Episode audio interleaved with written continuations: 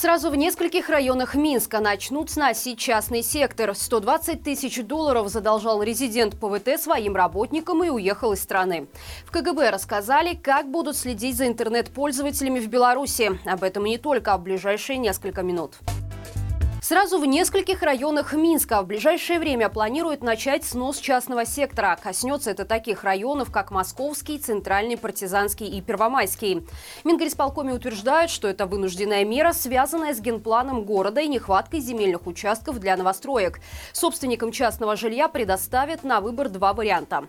Другое жилье или денежную компенсацию. Чиновники также отметили, что теперь в кварталах, где есть частный сектор, перед его сносом сначала будут строить дома для переселения.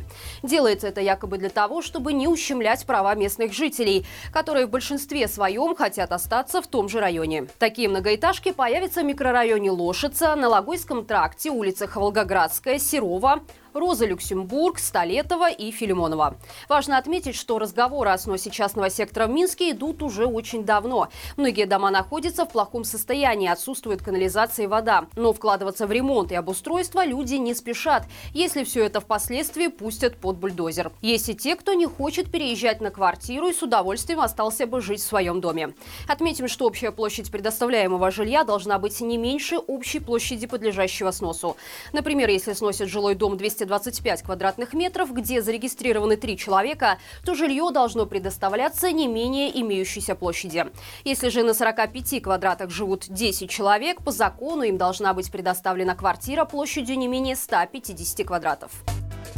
Стало известно, как будет работать система слежения за белорусскими интернет-пользователями. Опубликовано постановление о специальной информационной системе, с помощью которой спецслужбы смогут получать доступ к базам данных сайтов и провайдеров.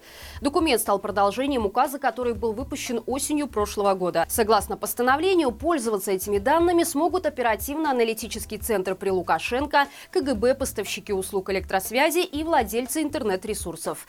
Они смогут обмениваться сведениями, необходимыми им и органам, которые ведут оперативно-розыскную деятельность. Как сообщалось ранее, разрабатывать информационную систему электронного взаимодействия будет Центр цифрового развития.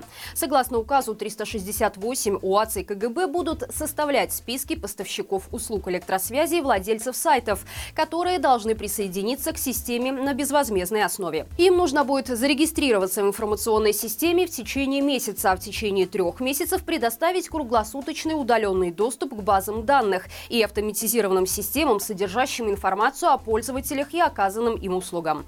Если провайдеры или сайты откажутся это делать, то их просто заблокируют. Если упростить все это до одного предложения, то спецслужбы в Беларуси теперь полностью будут контролировать все, что каждый пользователь делает в белорусском сегменте интернета. Резидент ПВТ вот уже несколько месяцев не выплачивает своим сотрудникам зарплаты. Речь идет про аутсорс-компанию по разработке программного обеспечения Fresh Lime Soft. Но с началом полномасштабной войны в Украине ее работа практически прекратилась. По словам владельца компании Андрея Шабана, который сейчас находится в вынужденной миграции, причина в отсутствии инвестиций. Перед Новым годом множество проектов остановились, что привело к падению выручки в несколько раз. Кроме того, после февраля 2022 года у компании начали падать продажи. С подобными проблемами столкнулись и заказчики, из-за чего они не в состоянии платить деньги. Все эти факторы привели к тому, что Fresh Lime Soft теперь банкрот. Общая сумма долгов составила 200 тысяч долларов, из них 120 – зарплата сотрудникам, остальное – кредит в банке. В штате компании остается более 20 человек, остальные уволились. Всего за день оттуда ушел весь руководящий состав, оставив работников без зарплаты и трудовых книжек. Что делать, никто не знает. Сотрудники намерены обращаться в суд. Директор проблему признает и обещает работникам компании вернуть деньги. Однако просит дать время, чтобы их заработать. Важно отметить, что после событий 2020 года стремительно выросло число ушедших из ПВТ компаний. Война в Украине и санкции эту ситуацию усугубили. Митрополит Вениамин причастен к возбуждению уголовного дела против двух 15-летних минчанок. По информации христианской визии, иерарх лично требовал передать в Следственный комитет видео с церковных камер наблюдения, на котором девушки держат горящую бумажную иконку. В итоге несовершеннолетние были задержаны и против них было возбуждено уголовное дело за злостное хулиганство. И теперь им грозит до 6 лет лишения свободы. Напомним, в провластных телеграм-каналах появилось покаянное видео с двумя подростками, которые 20 28 января сделали фото с горящей иконкой возле православного кафедрального собора в Минске. Остановила их прихожанка, которая забрала икону и отнесла ее в церковь. В это время подростки скрылись, однако позже их задержали. Силовики также заявили, что в их телефонах якобы было найдено фото свастики и иных фото нацистской направленности. Социологи спросили уехавших в Польшу, Литву белорусов, планируют ли они возвращаться на родину. Результаты вышли довольно неопределенными. Так, 53% опрошенных, которые сейчас живут в Польше, не смогли дать определенного ответа на этот вопрос. 23% заявили, что планируют вернуться, а 24% сказали, что делать этого не собираются. Что касается Литвы, то оттуда домой планируют вернуться 34% респондентов, а в эмиграции точно останутся более 20%. Такие данные были предоставлены представлены на панельной дискуссии, организованной исследовательским центром офиса Светланы Тихановской.